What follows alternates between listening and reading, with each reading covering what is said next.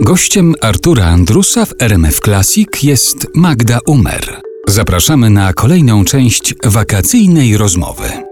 Wszyscy wiedzą, bo ty o tym często chętnie opowiadasz, o swoich przyjaźniach wielkich z Jeremim Przyborą, z Agnieszką Osiecką. Czy ty już wszystko wiesz o ich twórczości, czy zdarza się jeszcze, że coś cię zaskakuje, że dociera do ciebie jakaś ich piosenka, albo Jeremiego Przybory, albo Agnieszki Osieckiej i myślisz sobie, o, tego nie znałam. Tak, nie tak, zdarza się. Zdarza się. Nie tak często, bo rzeczywiście myślę, że, że dosyć dobrze znam ich twórczość. Mówię o tej wielkiej dwójce, ale myślę, że jest ktoś, kto wie więcej, czyli Teresa Drozda, którą ja nazywam kustoszem, bo ona dzięki temu, że pracuje w radio, ma dostęp do archiwów. Czasami coś takiego znajdę i bardzo się cieszę i bardzo też chętnie mówię różnym młodym ludziom, żeby się za to zabrali. Ja też przez wiele, wiele lat prowadziłam te wszystkie festiwale Pamiętajmy o Osieckiej. Potem już byłam tak stara, że nie mogłam wytrzymać siedzenia na fotelu bez przerwy przez dwa koncerty. To były dwa koncerty i poprosiłam o zmianę. I to prowadzi bardzo dobrze i świetnie Magda Smalara za mnie. Zdarza się, że jak telefon dzwoni o 9.15, to sobie Mm. myślisz, Boże, tak, dlaczego nie ten, o który mi chodzi?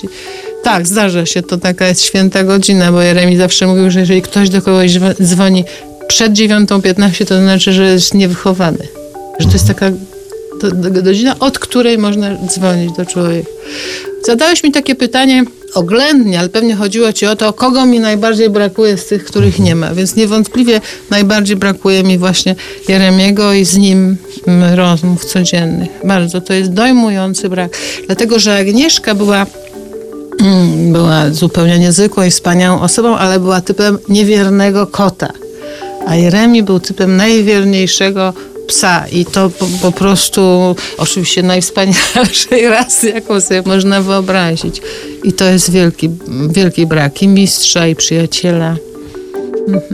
A jest wśród jego piosenek jakaś taka jedna, która w chwili no takiej, właśnie takiego największego zatęsknienia od razu ci przychodzi do głowy, czy No ja właśnie z, z nim kojarzę ten pejzaż bez ciebie, dlatego to nagrałam na płycie z Bodziem Hołownią. To jest dla mnie piosenka o braku Jeremiego. Ta piosenka przechodziła różne koleje, adresatów było wielu. Najpierw był to jakiś mężczyzna, który nie chciał Hani Banaszak, ponieważ to napisali starsi panowie dla Hani Banaszak do takiego programu Telefon Zaufania.